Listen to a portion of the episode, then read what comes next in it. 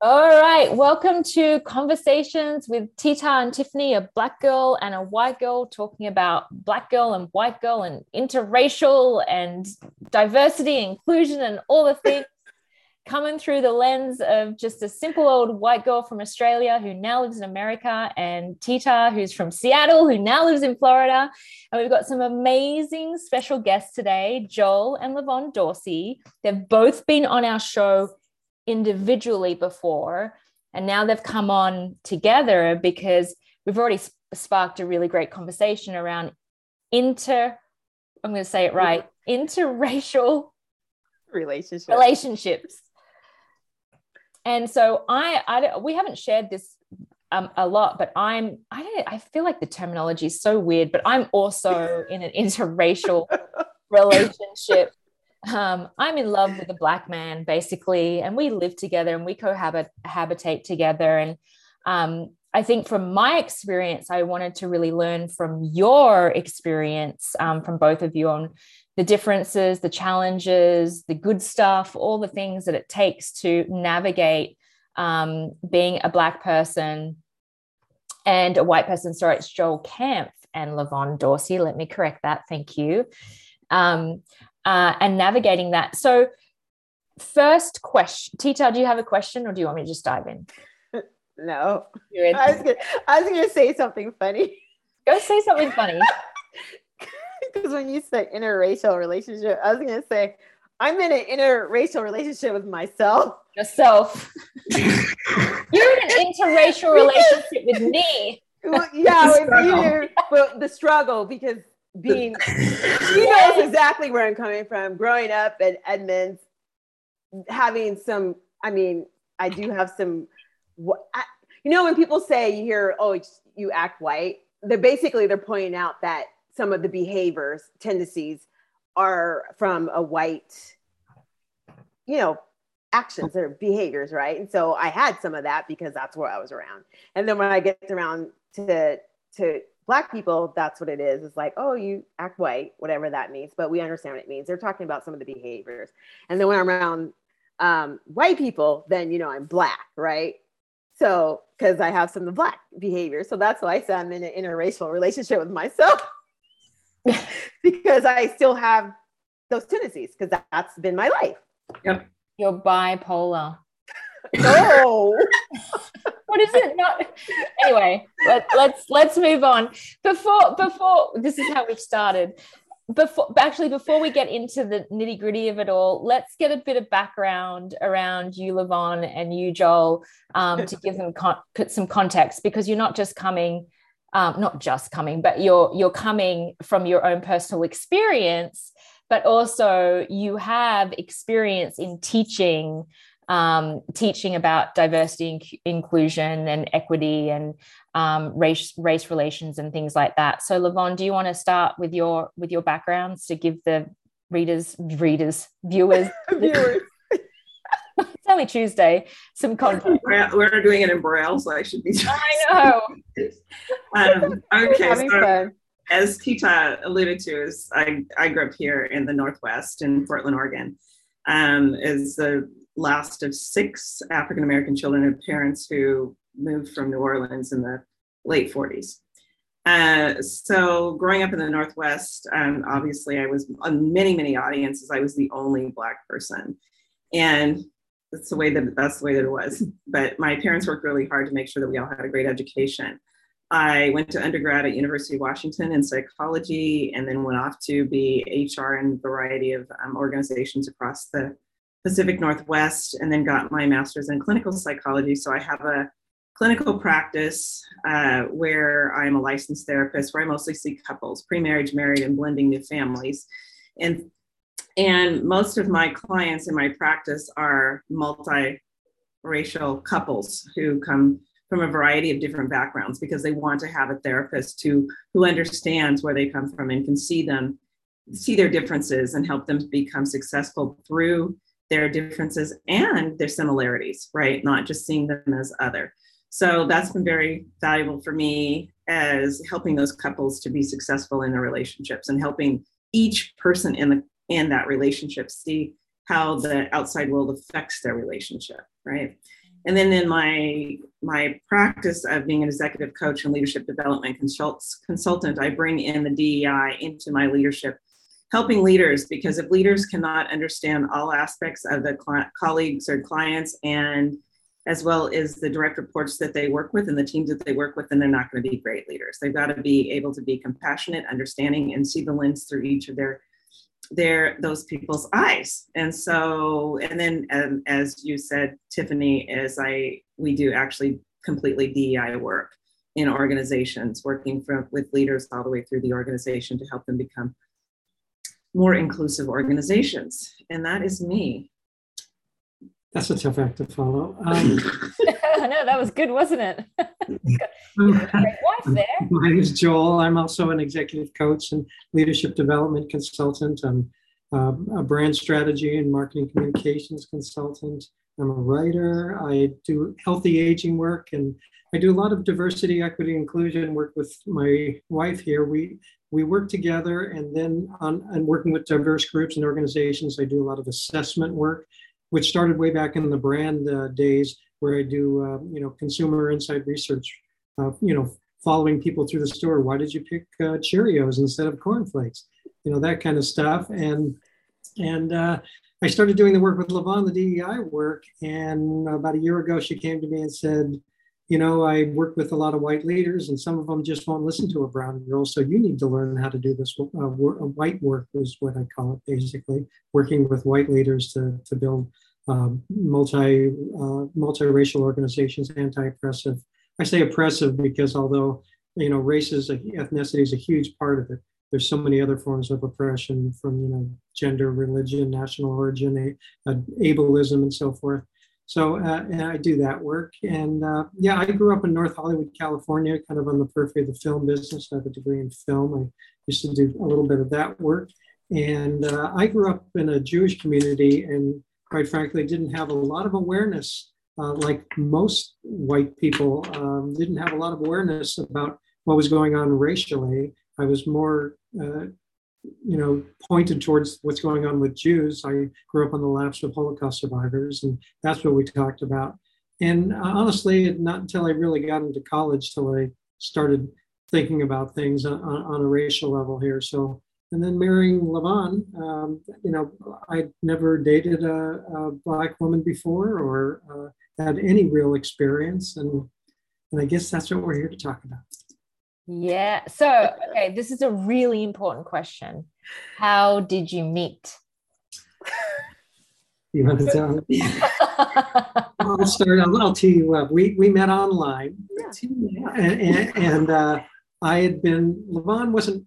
Levon was kind of online for a, fr- a friend helping out, agreeing to do it for a friend. She, with, a friend. with a friend. I uh, I was kind of I I was Levon was over a three year period. She was my 60th date. Um, I just figured um, you throw enough shit against the wall, something's going to stick.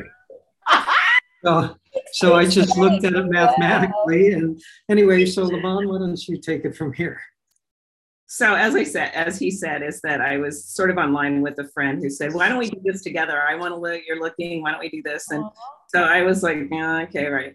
So I um, posted a couple of pictures and I would go in and occasionally try to complete my profile and it just wasn't, my heart wasn't in it, in other words. And one day I got an email from Joel, a message from Joel that said, Hey, um, I like what you've written so far in your profile. I can see that you and I have some similarities in common. And uh, why don't you read my profile and um, see if we have something in interest? So, told you to read it. the, the first line in his profile said, I just rode my bike from Seattle to LA. Like, uh, we have nothing in common. I, am never going to do that. I don't know what this guy thinks I have in common with him.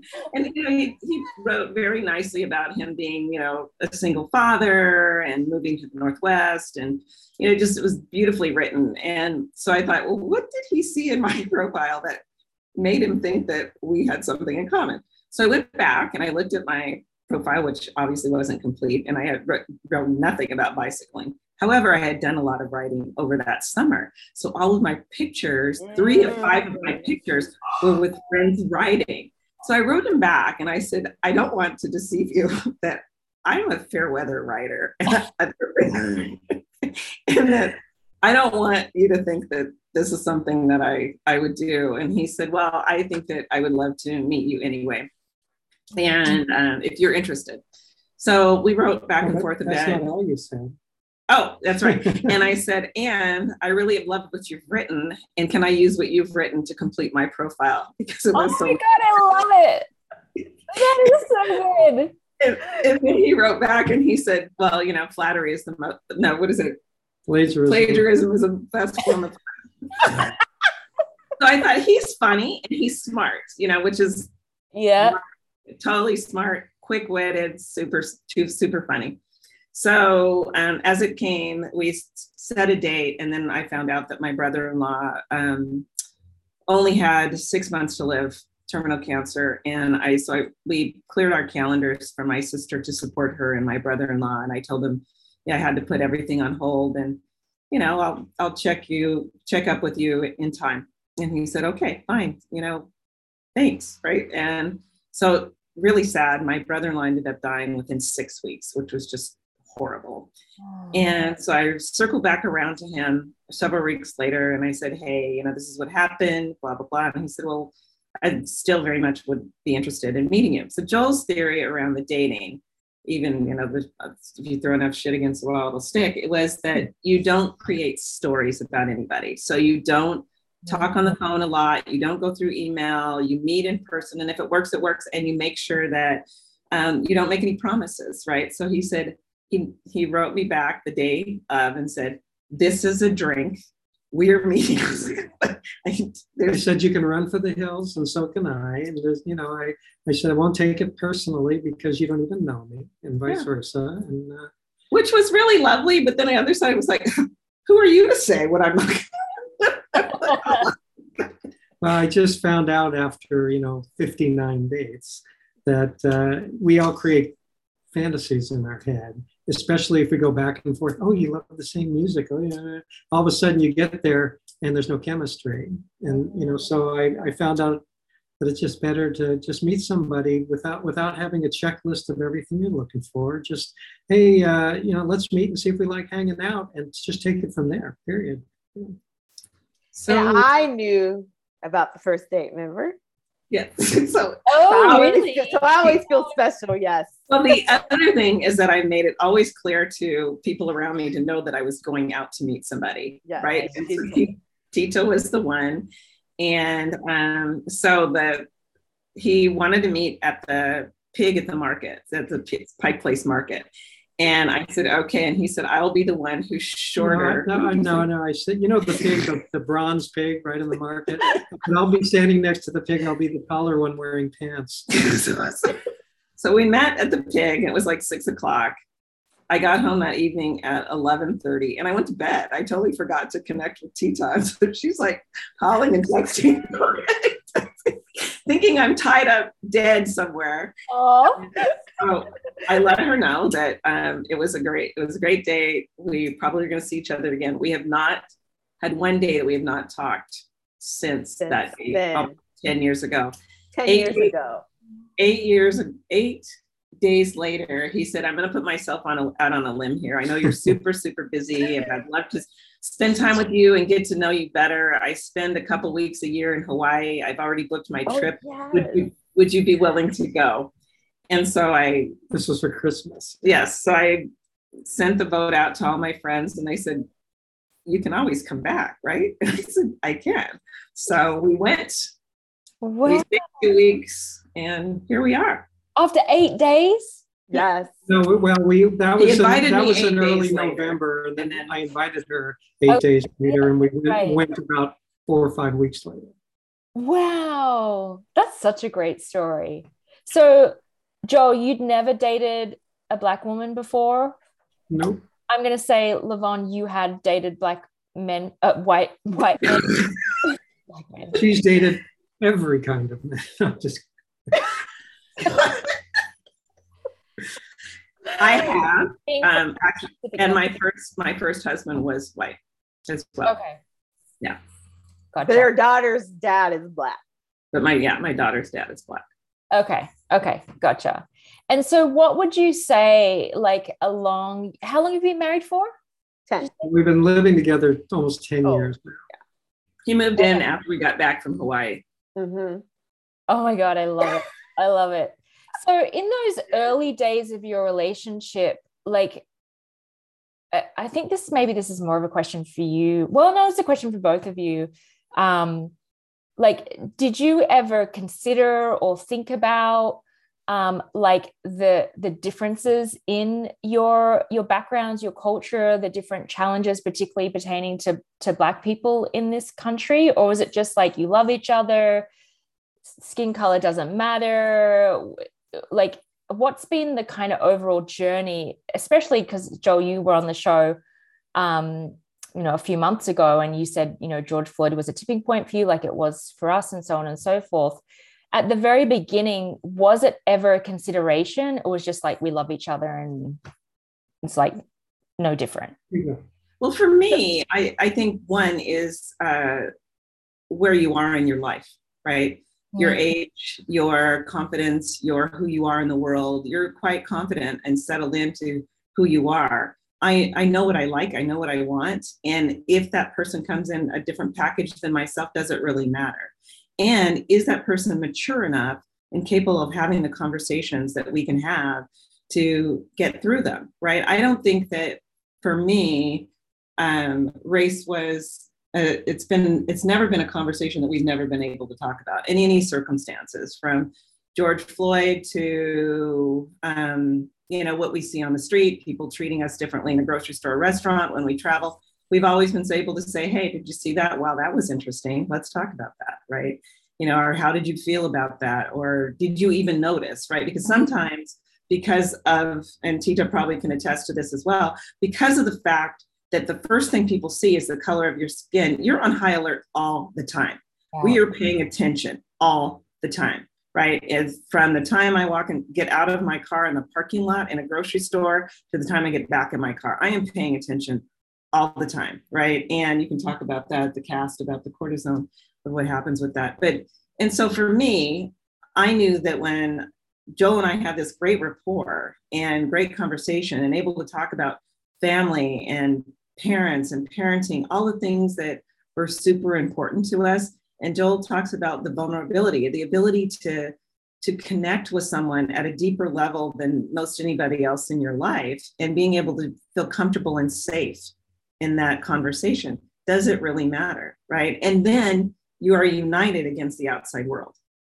Yeah. Yeah you know when when we uh, when we first met you know well, before we got on the air uh, a few minutes ago with you uh, tiffany you were talking about how you were watching some interracial couples who didn't even acknowledge their race and so forth and i was thinking when you said that that so many couples don't even acknowledge their partnership race or not race. I mean, there's so many, you know, so I mean, so I was more interested in finding a partner that was right for the both of us first, you know, and and you know the the racial part of it.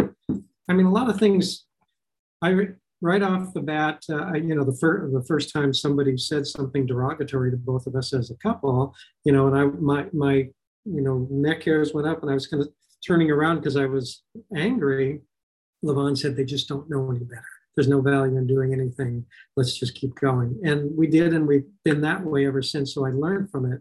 But as an individual, it was really interesting for me. All of a sudden, I was realizing that almost everywhere, we, whether we were on a ferry here in Seattle and on the on the Sound, or whether we were in a room or whatever, nine out of ten times, Levon was the only person of color in the room. And so it made me think about my my childhood, I had low self-esteem. I, I don't know why. Uh, I could think uh, that's another show completely, but uh, um, I had a low self-esteem, and I'm and I you know knowing the statistics about how many young black men are in prison, I thought to myself, if I was the only you know white guy in the room my whole childhood, I would have been in prison or dead, because it, it, I just don't know that I would be able to handle it. Uh, the way Levon has, has, has not just handled it, but turned an opportunity, turned it into an opportunity. So it never really had, I know I had stuff to learn. I mean, the first thing she said to me, and she looked at me with a really kind of a stern face. I thought she was going to really give me a stern warning. And she said, Rule number one, make sure my hair never gets wet. You know, that was the first thing she said. serious, serious yeah. business. The hair, yeah. yes. We've, yeah, got, but, we've had a whole show around women in black hair. Yeah. Well, I ain't got to worry about that no more. Yes. But it's uh, you know it's a it's still a learning experience. I mean, I look at it you know after all the knowledge I've picked up and and you know the diversity uh, work and, and, training I've been uh, facilitating and so forth. I'm always learning, and it's all and there's always something more to learn. And uh, you know it's but it's never it was never up front and center. There was never in a category of that it had. Any, the only thing I cared about is that that we were honest with each other. She mentioned the vulnerability. When we were at, we were sitting the very first date, I decided, you know, uh, after 59 days, I was just going to be vulnerable and say some things about me that I didn't really care about, you know, didn't really care about about myself. I mean, care for uh, things I didn't like about myself, and uh, and see what Levon said, and she returned the favor and and was vulnerable back. So those are the kind of things that were more important uh, but you know, so I don't think the race thing was ever number one, but it's definitely a part of it, and it's definitely a learning curve. I think it's a learning curve just to be in a relationship, but this definitely adds another layer. And then, uh, you know, and I'm and I'm a Jew, and that and it, it's a it's a there's a little bit of a learning curve there, but uh, yeah. And as you know, growing up as a he growing up as a Jew, with a mother who is, you know, very doting and and um, you know, for him, for his mother to see the love that he had for me, and it's such a short period of time, and she opened her heart and she opened her home and she opened it up to my daughter and myself and my mother and we all just had such a lovely time, you know, and continue to have a lovely time. One of my best experiences with Joel's mother, memories with Joel's mother is her being here for over a Christmas holiday. And she never, obviously, never decorated a tree. So the whole ceremony of we going and getting a tree, bringing it in the house, putting it up, and then, you know, opening up the boxes of all the decorations. And she's like, well, how do I do this? And I said, you just put the ornaments where you want to. And she's like, okay. So she's putting the ornaments where she wanted to. And then I went to work the next day and when I came home, she met me at the door and she goes, I, I moved some of them around. Is that okay? And I said, Absolutely. But these beautiful experiences, how grateful she was to be able to have that shared experience of something different in her life at 90 years old, right? Than someone who had, you know, would never be able to have that experience because they wouldn't open up their home or open up their heart right. And I, and I think that's how the way i look at our our girls uh, we each brought a daughter. I consider them both both my my girls now. And and uh, i don't care who they're with as long as i can see that it's healthy for them they're happy and they're loved you know and so there you go. Yeah thank you so yeah so now i gotta ask something fun joel. What what is something that is uniquely different? Because since Levon was your first ever women of color, right? Period, right? Um, that you that you experience at least with the the black culture, like something that you might experience that you're like, oh wow, I never knew because it was just a different culture perspective that you wouldn't have known because you weren't really in the black experience.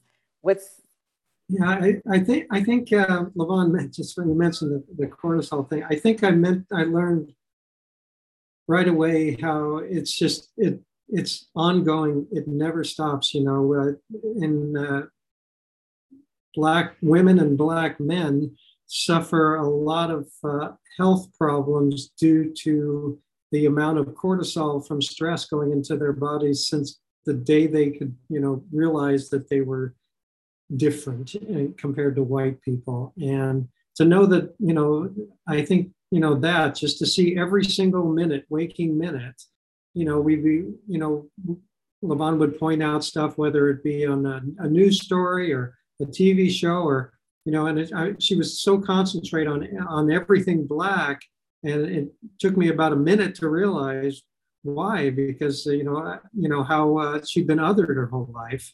Uh, you know, and then thinking about, you know, a, a, lot of the black women I've met uh, and a lot of black women have problems with blood pressure, you know, and have to take blood pressure medicine and stuff like that. And, you know, because it's so constant, because it never ends. And I, I really, I, again, it, it's funny, you know, when, even when I, when you go to a, a, a, funeral, you're sad for the person, but I, I don't know about you, but every funeral I've gone to, it brings you back to your own mortality too it brought me back to my own lack of awareness, you know, and brought, honestly, it at first just brought me back to shame, realizing how privileged I've been my whole life and how much LaVon's been dealing with this, having no choice over her whole life. And, and then of course the, uh, the, the silver lining uh, on what she did with where, you know, who she is, because I don't even look at, I mean, I, I you cannot look at a person and not think they're a black person, a white person. I get that but I'm more impressed with just how strong of a person LaVon is, how honest she is, how compassionate she is. So, I mean, again, I don't, I'm pretty darn sure that I would not have done so well as, as a black male myself. Wow. Yeah. That's, I can totally relate to that. It was like such an eye opener for me going into relationship with a black man on what I noticed, like even just little things. So as an Australian, you know, moving to America eight years ago, there's like a lot, there was like somewhat of a culture shock because I visited the US a lot. We have a lot of US pop culture in Australia. We always get US news, but living in another country, there were things and nuances where I was like, oh, it is different. You know, they are different. They, you know, there's there's different cultural differences between just me and Americans. And so, you know, I would say that my friends are a pretty wide array, diverse uh, group of, of people, honestly, uh, across the spectrum. Um, but I'd never spent you know great lengths of time with black people. And so when my boyfriend and i started dating seriously which was kind of similar story to you like from the moment mm-hmm. we met it was just it was and you met online too. never, we never left each other's side. And it was it was little things like i would turn on netflix and all the netflix was like you know you know black shows and tv shows and movies. And I'll be like, oh, that's different, you know, because my mine is white. You know, mine was white. Now it's, you know, it's it's predominantly Tita. I've told Tita and I laugh about this. Like Instagram and Facebook think I'm black. they advertise to me mm-hmm. black makeup, black hair products, or all of it. I love it. But it's like it was little things like that that grew my awareness around how much even though i thought that i was pretty open and aware and you know tr- well traveled and a, a good diverse amount of group of friends how privileged and how honestly small minded how much i'd really been living in a very closed minded in environment. And so you know, similar to what you were saying, Levon, like I love immersing myself in different countries and different cultures. I've lived in many, many places. So I love the newness of what I learned. Like before we got on here, we were talking about Thanksgiving dinner, right? And we were talking about candied yams and the way they cooked and you know um, all the all the different things. And like I'm I'm constantly in awe of black culture like even the way that when I, I remember when I first started dating my boyfriend, like the way, you know, we both love music. There's always music on in our house, but the way he would just like feel the music and the way that he's so emotive and he's so connected to me he's so connected to his body and then i'd look around and i'd be like oh that reminds me of tita or that reminds me of you know my other black friend or you know i'd be like oh and even now i watch tv shows there's a show i love insecure it's on HBO and there's a there's um a best friend best friend duo on there and the way that they talk i haven't told you this before tita but it reminds me of Tita, but it's it's not it's because of the black nuances, but it's also because of her personality and her vibrancy. I've heard I a lot Have of you been told that before. People say if you're gonna be a character in a show, they always say her exactly all the time. Right? Right? Yes, yes, yes, yes. Yeah, Lisa. So I mean, I, there was like this. There's there was that kind of cultural difference, and the real like, and it, for me, it was like, oh, Black Americans and white Americans are really different like I was like, oh, now I get it, you know. But mm-hmm. I ha- like I literally had to immerse myself, and, and the conversation first started with honestly Tita and I. She just opened opened my world. But I think it's it's an important thing to have in your life, and I think more white people need to be more intentional about it. You know, and I don't think enough p- white people are intentional about it, and it blows my mind how siloed people people become. So i loved what you shared joel just in reference to understanding the way that she has to walk through the world because that was huge for me with my boyfriend and particularly with george floyd because you know i watched i sat there and watched him get murdered and i was like that that could be my boyfriend right now. And that was terrifying to me. Terrifying. And even now like you know when he you know i i have i walk through the world differently. Like i'm checking out and scoping out places. Like if we want to travel i'm like okay what's the ratio of black people to white people if i because i love to vacay and i love to book like little places away for us to go. And i'm kind of the travel booker and i'm like okay if we're going to go somewhere what's the ratio of black people to where we're going to go? And I'll, i research things that i've never had to worry about before. Yeah it's about it. Mm-hmm. try, try finding a place. Go go ahead. I was going to say, you know, try finding a, a, a, place to live. You know, we're going to eventually move to somewhere a little less populated, and and we're looking around, and you know, we're limited. You know, uh, because we you can't really. I mean, I like to live a little more quiet, which means a little more rural, and there's really nowhere rural to go that's really safe and comfortable. Totally. Yeah. So because as it is right now, with that, I'm kind of already looking at myself as a you know Secret Service protective detail all the time.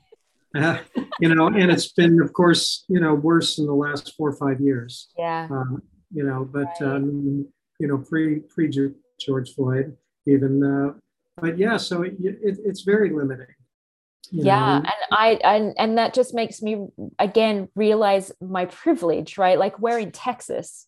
And so there's certain places in texas where we have to be really careful where we go and where we drive through and you know flags up certain particular flags up in certain areas that we drive past that are very obviously you know and and so i'm walking through the world in a very different way now than i ever did before. And that's only like again, I still have the privilege on top of that. And so when I think about walking in, you know, your your shoes, Tita, which I often do, or Tim's shoes, or your shoes, I'm like, I can't even, I can't even imagine what that.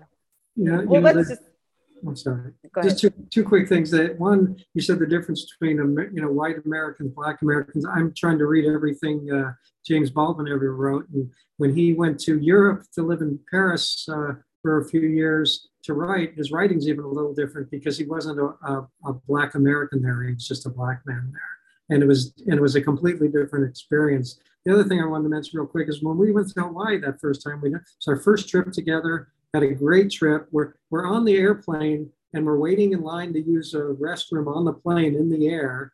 And the man in front of Levon said, uh, "How long were you guys there?" And uh, uh, I think we said a week or whatever, or, and, and, or two weeks. And he, he, said, No wonder I was only there for a few days. He's talking about you got much more sun than I did, you know.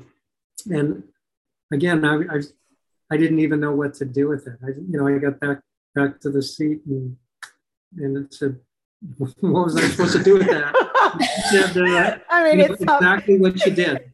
Exactly. What did what you, you do? Did. What did you do, Levon? What did you? I just looked at him and he knew that it wasn't funny. You know the look, T Top. Yeah, I know. I was just curious what what's your response? That look, that look, that one yeah, look. I mean, yeah, yeah, yeah. Uh, there's some things that I'm I'm slow off the mark where somebody will say something and I'm I'm in denial. Honestly, I'm like that that, that couldn't have just happened. Like, did that really just happen? And I'm so slow that then I'll go sit down or I'll walk away and I'll be like, oh my God, that just happened. like that that just really happened. And then i feel guilty because i didn't do anything. I should have said something quicker. I should have responded more. But it's like it, i i do and i'm still working through it. And again Titai helps me immensely is like this denial of that's the way people actually behave yeah but it's also not you know our, our, dei work that we do together we work we work a lot around microaggressions how to recognize them how to respond to them yeah. and you can't be too upset about yourself not responding or reacting in a way if you don't even know you know you you've never been taught you're not used to that you know so i mean and it's shocking it's right, right. Education shocking. it's yeah. Um, I had a client the other day who is a little concerned about going home for Thanksgiving, right? She hasn't been home for Thanksgiving through the pandemic, and she's read a lot around diversity and all of the stuff because of the increased awareness for all of us. And she said, "I know my my brothers are going to want to talk about the piss how pissed off they are that they've changed the name from Cleveland Indians." And she goes, "And I can hear them in my head right now saying." Well, the Indians weren't mad before when we decided on the name. And it's like, who decided on the name? Was it the Indi- did the Indians decide that you wanted? To- how do you know they weren't? Exactly. Just and she's like, I don't even know how to have a conversation about that. And I said, you don't. You just don't because there's no win. There's no win in a in a in conversation of ignorance, right? Yeah, yeah, we talk about that a lot, right, Tita? Like, you pick your battles, you know. Mm-hmm. Mm-hmm. Yeah, totally. So, Tita, you you've dated people, white men she says people. and we've talked about this behind the scenes, I think, quite a yeah. few times. Yeah, like way years ago. Mm-hmm. Like, um, and I mean, Levon's. I don't know when you when you first dated, but she probably. Well, then if she dated white men before me, then she's the real early adopter. But I feel like that um, when I started dating uh, white guys, I was in my teens, late teens, right? Because that's really kind of who I knew. And so where my comfort was, correct? And um, so, yeah, in my early, um, late teens, early 20s, I've, uh, most of my 20s were actually um, white men. And, um, but my early 20s, late teens, I did experience um, we had i mean we had in seattle like there was there's more black women who do date white men in seattle now but at the time when i was i didn't know any and i never saw any. You mainly saw black men with white women but you didn't see uh. black women with white men. And so but we got looks all the time anytime we went anywhere. I mean it was just constant all the time. We got looks um, we even had black men, like if we walked by a group of black men one time down at the Westlake, what's it called? I don't know if it's called Westlake Mall. I can't remember, but you know, downtown, we were there and a group of black guys walked by us and they literally were like, Oh my God, sister, why are you with that white man? And da da da da, right? And kind of like Joel, like he didn't, he was like, he was just like, wait a minute, like he didn't know what to do, right? Because there was a group of black guys, and he's like, first of all, I'm not going to be, you know what I mean? He's like, I'm not going to get into altercation with him, right? And, and I'm, you know, and so forth. So, but he was really upset and he was really mad. And I was like, let's just ignore it. Let's just come on, come on, right? And they just kept going. And I think, and I was young, so I think I finally had turned around and go and said, oh, but every single one of you guys are with a white girl. Mm. I mean, has got a mouth on it. I don't know if you've noticed that. I believe I have. I mean, and I don't know if they, but because I don't know if they did, but but it was always this um contradictory, right? Because like if if they would give me looks, but I know that more than half of them were don't even talk to us. They didn't right. talk to black women. Right. But then they didn't like it when we were with a white man, but they wouldn't talk to me otherwise. Mm-hmm. So that was my more experience of when I was dating um, white uh, white men, and then it was mainly more older white people that would give us the stare down like in a restaurant mm. literally like you could just i mean the stare down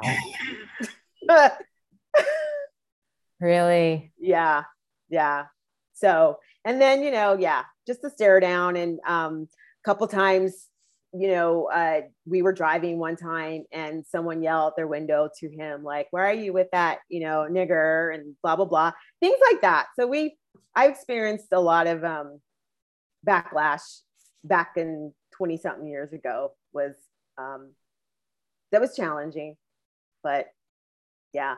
And then it's interesting because, you know, talking and, and Levon, you know, being a therapist, you could probably add some light. So then what's also interesting is, as you know, for me, Tiffany, like what type of black men do I usually say I like to hang out with? And because there is very a lot attractive of, ones.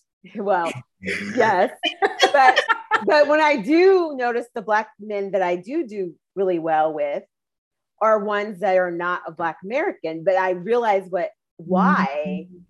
when there's so much trauma that you both experience right coming together it's just this, this dynamic of just there's there's love but there's just just trauma and so i realized that when i'm dating non-black um, americans i tend to be able to be who i am and i'm able to just um, there's not a lot of like trauma there's not a lot of anger there's not a lot of um, depression and stuff like that so you, you know what, what, I should point out one that there's often I know you're getting it's getting dark. oftentimes, oftentimes we're together and you get people kind of giving you little smiles too. There are not there are people that are actually glad to see, see multiracial couples too. But I think when we first met and and got and I started getting to know each other, this goes back to your first question. One thing I found really really shocking. I'd never heard about the brown paper bag uh, thing. You know that mm. that there was that you know racism within the the black community.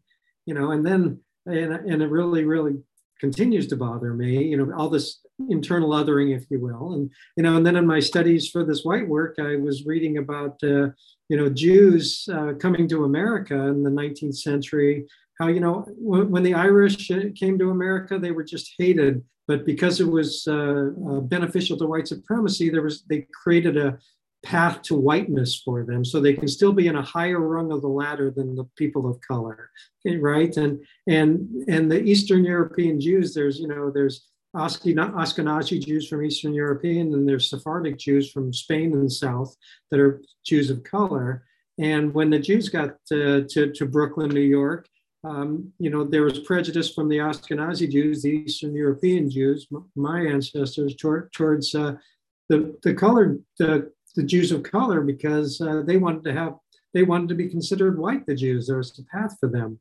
Assimilation. Assimilation, which is uh, you know so that was one of the first things when I heard about that brown paper bag thing. I said, my my goodness! And then this you you have a hard enough uh, battle as it is, and now we're othering amongst ourselves, and yeah, kind of mind blowing to me. Yeah, I think there's a lot of opportunity for for unity everywhere because I've even heard you know conversations around like well eh, you know you were talking earlier Titar about um black men dating white women and again I was living in LA and there's this um strip down just around the corner from where I lived and there was this bar I'm not going to say it out loud because people might know it but there was this bar and unbeknownst to me Sundays you know I would go there some Sundays and I'd go there because again, I'm slow. I'd go there a few times. and then I'm like, wait a minute, what's going on here? Why are there so many black men and so many white women in here? Like this, is this a thing?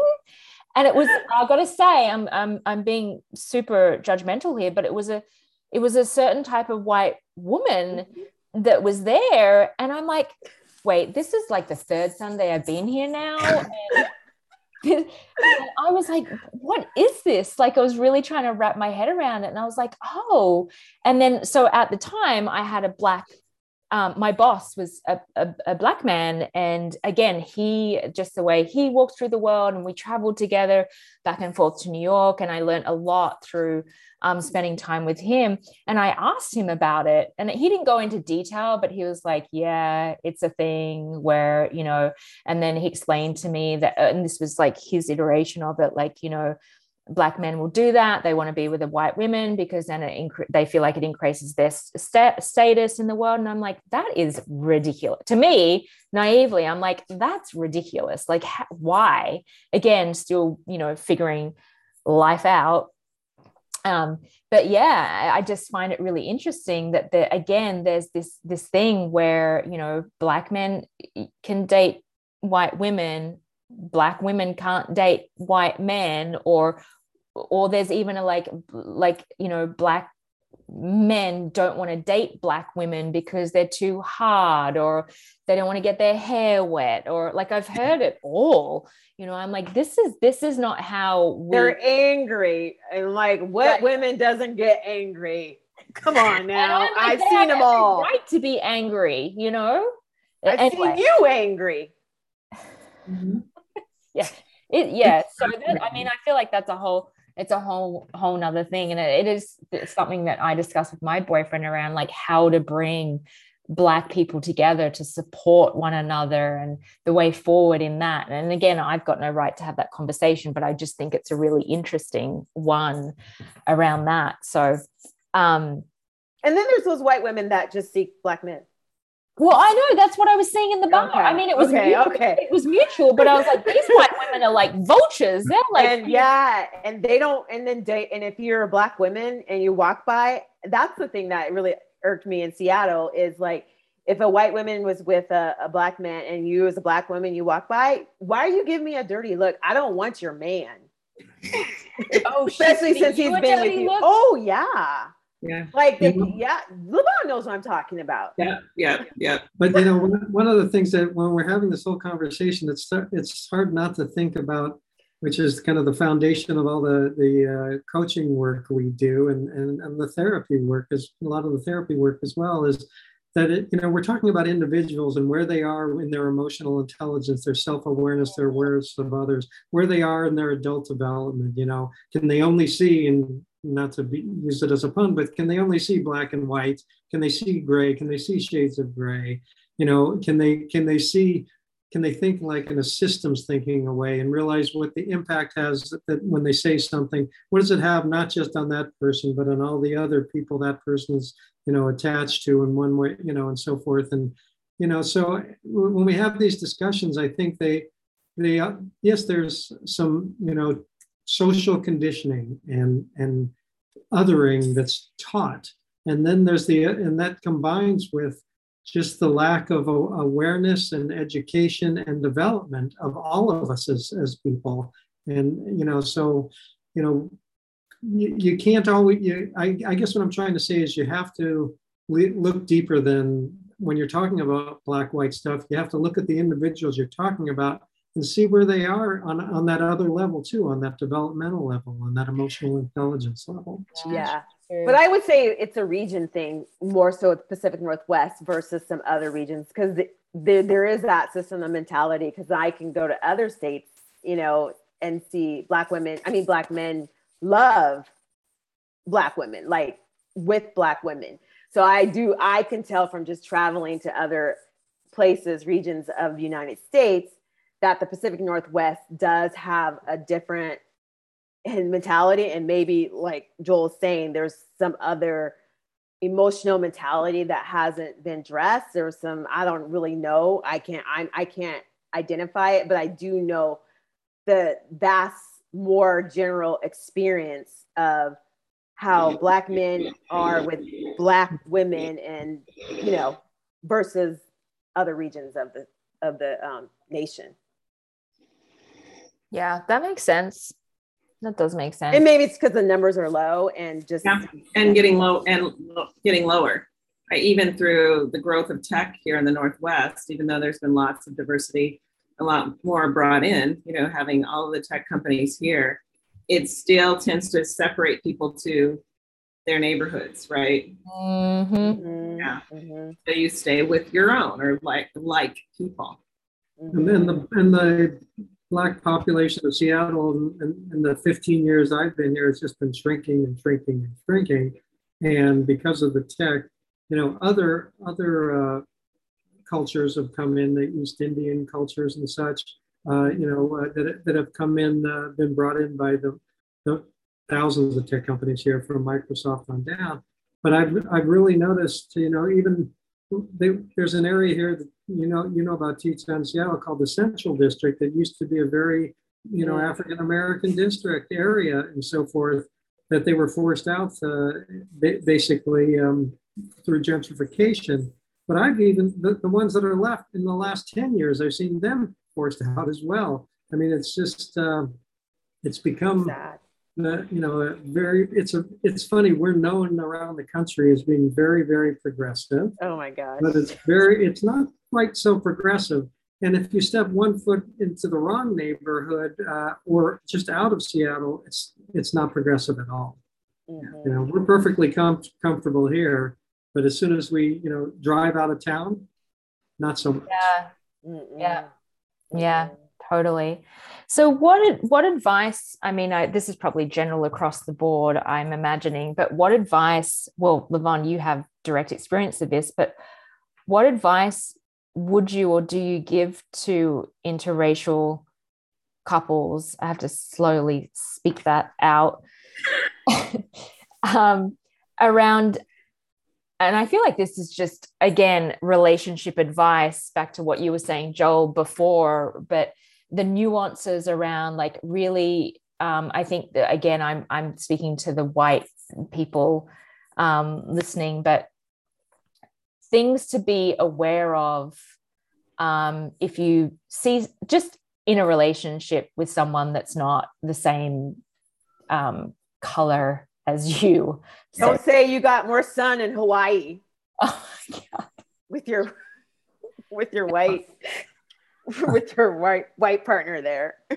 I'll, I'll, I'll, let, I'll let Levon run with that, uh, but from a white white perspective, um, I I'd say the the way I approach it is uh, always come from a place of curiosity. Always seek to understand and not seek to be understood. If you're really trying to learn and you really have your mind open and you're curious, uh, you know, I'm curious about everything that's different, and I think that that that's probably the number one thing for me as a white person. What do you think? I I was going to say something very very similar, and also, you know, your your relationship is the the protected unit, right? So you have to decide how you want your relationship to be. And there has to be an agreement with each other. And pushing your partner to be in places that are not comfortable or safe is not is not going to make a healthy relationship, right? Or even, you know, if, if you have an awareness, if you didn't know your father was a racist until you brought your black wife home, and then you get you get married, and she says, "I'm never going to let our kids stay with your father," and he's like, "Oh, but he's a really great guy, is he?" if he says these horrible things about me and he says which you know the grandkids aren't here yet but if he's saying horrible things about me i am the mother of these children. You can't divide our children right? So there may be relationships within your family unit within your friendship unit that you may have to have to put on pause or completely move away from because it's not safe for your partner right yeah, yeah. love that um, relationships are all about communication, and I think when you're in an interracial relationship, uh, I, I think it's even more amplified the need, need for communication up front. You know, Levon and I uh, are can't have different religious backgrounds. We talked about that up front. We didn't wait till, for it to come up.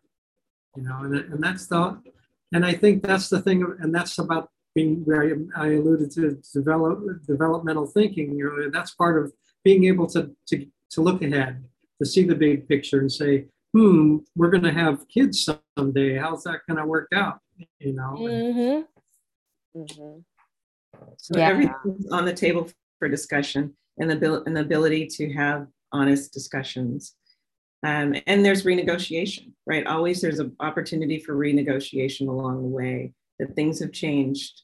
And so let's renegotiate. Yeah, that's great relationship. That's true. Yeah. We, we, we never have arguments that have anything to do with race. We don't have a lot of arguments. I'd say maybe, you know, 5% of the time we argue over something, which is not a lot. But when we do argue over something, it has probably to do with uh, my shortcomings in some way or another, or, or Levon, or Levon, you know, getting on each other's nerves about something or whatever. But it's just relationship stuff, right? And we we uh, we talk about it. And that's the other thing that's really important, even when you have a, a relation, if you're having conversations as an interracial couple for the first time and things get a little bit heated, you talk about it. Or one, I remember early in our relationship, Levon was kind of mad at me and she said, I want to talk about it, but I can't right now. We're going to work. Let's say four o'clock today, we get together and we talk about it. We talk about it. And from that moment on, after we talk about it, it's done. Right. And if, if we both feel that we said what we needed to say and we were both heard, we don't, it's not an open wound anymore. There's not a wound that we don't allow for open wounds. We say, let's talk about it. Let's, you know, let, let's get to where we need to, you know, uh, say everything we need to say, and then let's move on. And we could be, uh, when we do have a, a, a disagreement, you know, we will talk about it. Five minutes later, we're laughing and joking and stuff because we, we, we don't see any value in, in holding on to that stuff. Yeah, totally. But you would definitely, oh, sorry, but you definitely agree with the interracial relationship. There is more layers. I mean, it's just legal. What the last 50, how many years has it been legal? 52 years. It was only 53 years. Yeah. So you do definitely recognize that there's a different layer. So it is, so it is more challenging just because of society, just because right. of society as a whole, not because of you two as individuals who you are, but because right. of more of the external factors that unfortunately do infiltrate into our lives. Absolutely. Yeah. I, uh, and yeah, and there's a layer of like, for me, there's definitely things that have come up in my relationship where I was oblivious to, and then I had to sit, sit back and go, oh shit, like I totally didn't see that, you know, and, and go and adjust and say hey i didn't i didn't recognize that i didn't realize that that's why you're probably feeling that way like different triggers right yeah yeah. Where it really does come back to race and his experience of that and the way that i've shown up because i've never had that experience before you know? Absolutely. so there are definitely different layers to and i think even more so now because it just feels to me like it's more at the forefront you know um, there's more conversation about it there's more awareness around it like even Tita has talked about you know us doing this show there's been immense healing for her around the conversations and the evolution um, not what do you call it not being um, not being complicit not or being complicit any mm-hmm. anymore yeah. Um, where she she may have been before just because you know social conditioning right you know? and so um being intentional around it i think is is really again speaking from a white person a white lens like i love what you said joel like the curiosity around it um, is really important. Like i'm very deliberate in the media i consume and the shows that i watch because i'm constantly learning not only about america but black culture um, mm-hmm. um, because there's so many nuances and understanding to that that I'm just I immerse myself in it because I love my boyfriend and I want to understand his world as much as I possibly can so I can be a better partner and a better ally for him. Mm-hmm. mm-hmm. So yeah, yeah, and, you, and you're going to make mistakes. I'm going to oh. make mistakes. We all make mistakes, but you know what? We, we know what we know. We don't know what we don't know. But that, but it, it, it, a lot of it comes back to one of our favorite subjects intent and impact you know? You're you got to look at your intent. You didn't intend to do anything that would harmful but uh, we don't have any uh, control over the impact how things land. We just encode them and they decode them. And uh, you know so when you when you realize about your intent you can you can talk about it but then be kind to yourself too because you get no value in beating yourself up about it. The, because the, the key is going to is to learn from it yeah. I love what you just said encode and then decode. Decode. Yeah. I love that. Um, any other any other i feel like again it's been an hour we could keep talking but any any parting words or wisdom there's been so much in this that you both want to share why don't you go first go ahead. no I, I think i've been listening to you tiffany talk about your relationship and i just love what you're saying about the investment that you're making into the partnership, right? It's you have to you each of you have to learn about each other and i think that's what's really important and we have this fantasy that you know is hollywood and television and all of this that says or you know look you just meet and you fall in love and it's all great oh my gosh, that's not the reality, or else I wouldn't be in a great, thriving counseling business with couples. I mean, we don't, you know, you don't get in a relationship because you want to break up. You want to get in a relationship because you want it to work. And understand that everybody comes to relationship from different places, right? And you have to learn, you have to learn the dance with that partner. And so giving each other grace and being open to the hearing and the listening is so powerful. And you know, if you're calling a counselor, which I had a few weeks ago, three months into your dating relationship, maybe that's not the relationship you want to be in because there's not a lot I can do three months into a dating relationship if you're not able to have a conversation. Mm.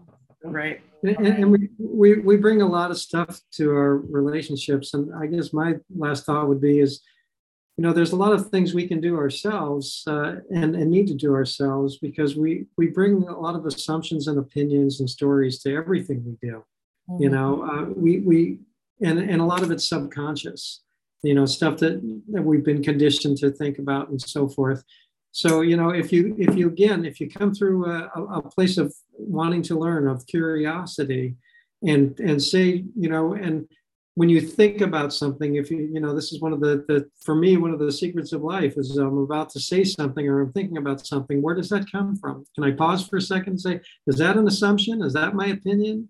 Or, you know, maybe there's some, some other way of looking at it. Maybe I can just shut up for a minute and learn and, and be curious and so forth. So regardless of what kind of a relationship they're in, whether it's just a friend relationship, a, a loving relationship, whatever, I think that that's a super important thing to to start thinking about what you're thinking about. Isn't it? Is it exactly. is it subjective? Is it about your stories and stuff, yep. or can you get kind of step outside of that and say maybe there's other ways to There's no winning in a relationship unless the relationship wins.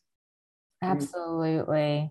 Oh, on those parting words, that's great. I love that. um, so how can they, how can our listeners, our viewers uh, get connected with you both? Well, you can add our, both of our, our professional email and, and our websites onto your uh, sites. Show notes. They can get to us, get to us that way. Yeah. Okay. Do you want to just say it out loud for those people that are going to listen and probably might be driving in the car or something? So, what are your websites? Um, Levon at levondorseycoach.com. Great. Joel? Uh, Joel at joelkampf.com. Awesome. Yes, we'll definitely put that in our show notes so you can connect with them both and go back and search our um, our YouTube or our podcast because they've both been on individually as well and have so much yeah. wisdom and share. Thank you both so much for yeah, coming thank on. You. Thank you for doing this work. Yeah, thank you for doing this work and bringing us on. We we don't often like to talk about our personal lives, but we're happy we could help in this case. Well, I'm glad you did. I loved yes. your story of how you met. I love it all. So good. Yes. Tita, anything you want to share? Oh, how can they find us?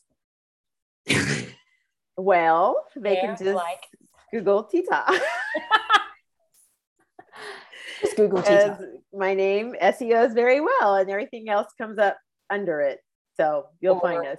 Black girl. But yeah, black yeah, black girl, white girl. Yeah, awesome. Yeah. Any parting words from you, Tita? No, this was a beautiful conversation, and I accept that I'm in an interracial relationship with myself, and that's that's perfect. And that's the beauty of who I am. awesome. Thank you both. I, am glad to have them on here. I actually they're they're my brother brother and sister to me, or I should say sister and brother because I knew Levon first and then the brother came. So I love I love them. They're both so wise. So thank you for being on here. You guys always bring such great perspectives, and I'm so happy that I have you in my life. So I just had to do a little personal shout out to you too. Thank you. Thank you. we miss you. We'll see you. In a yes, see you soon. Yes, soon, soon. Yeah.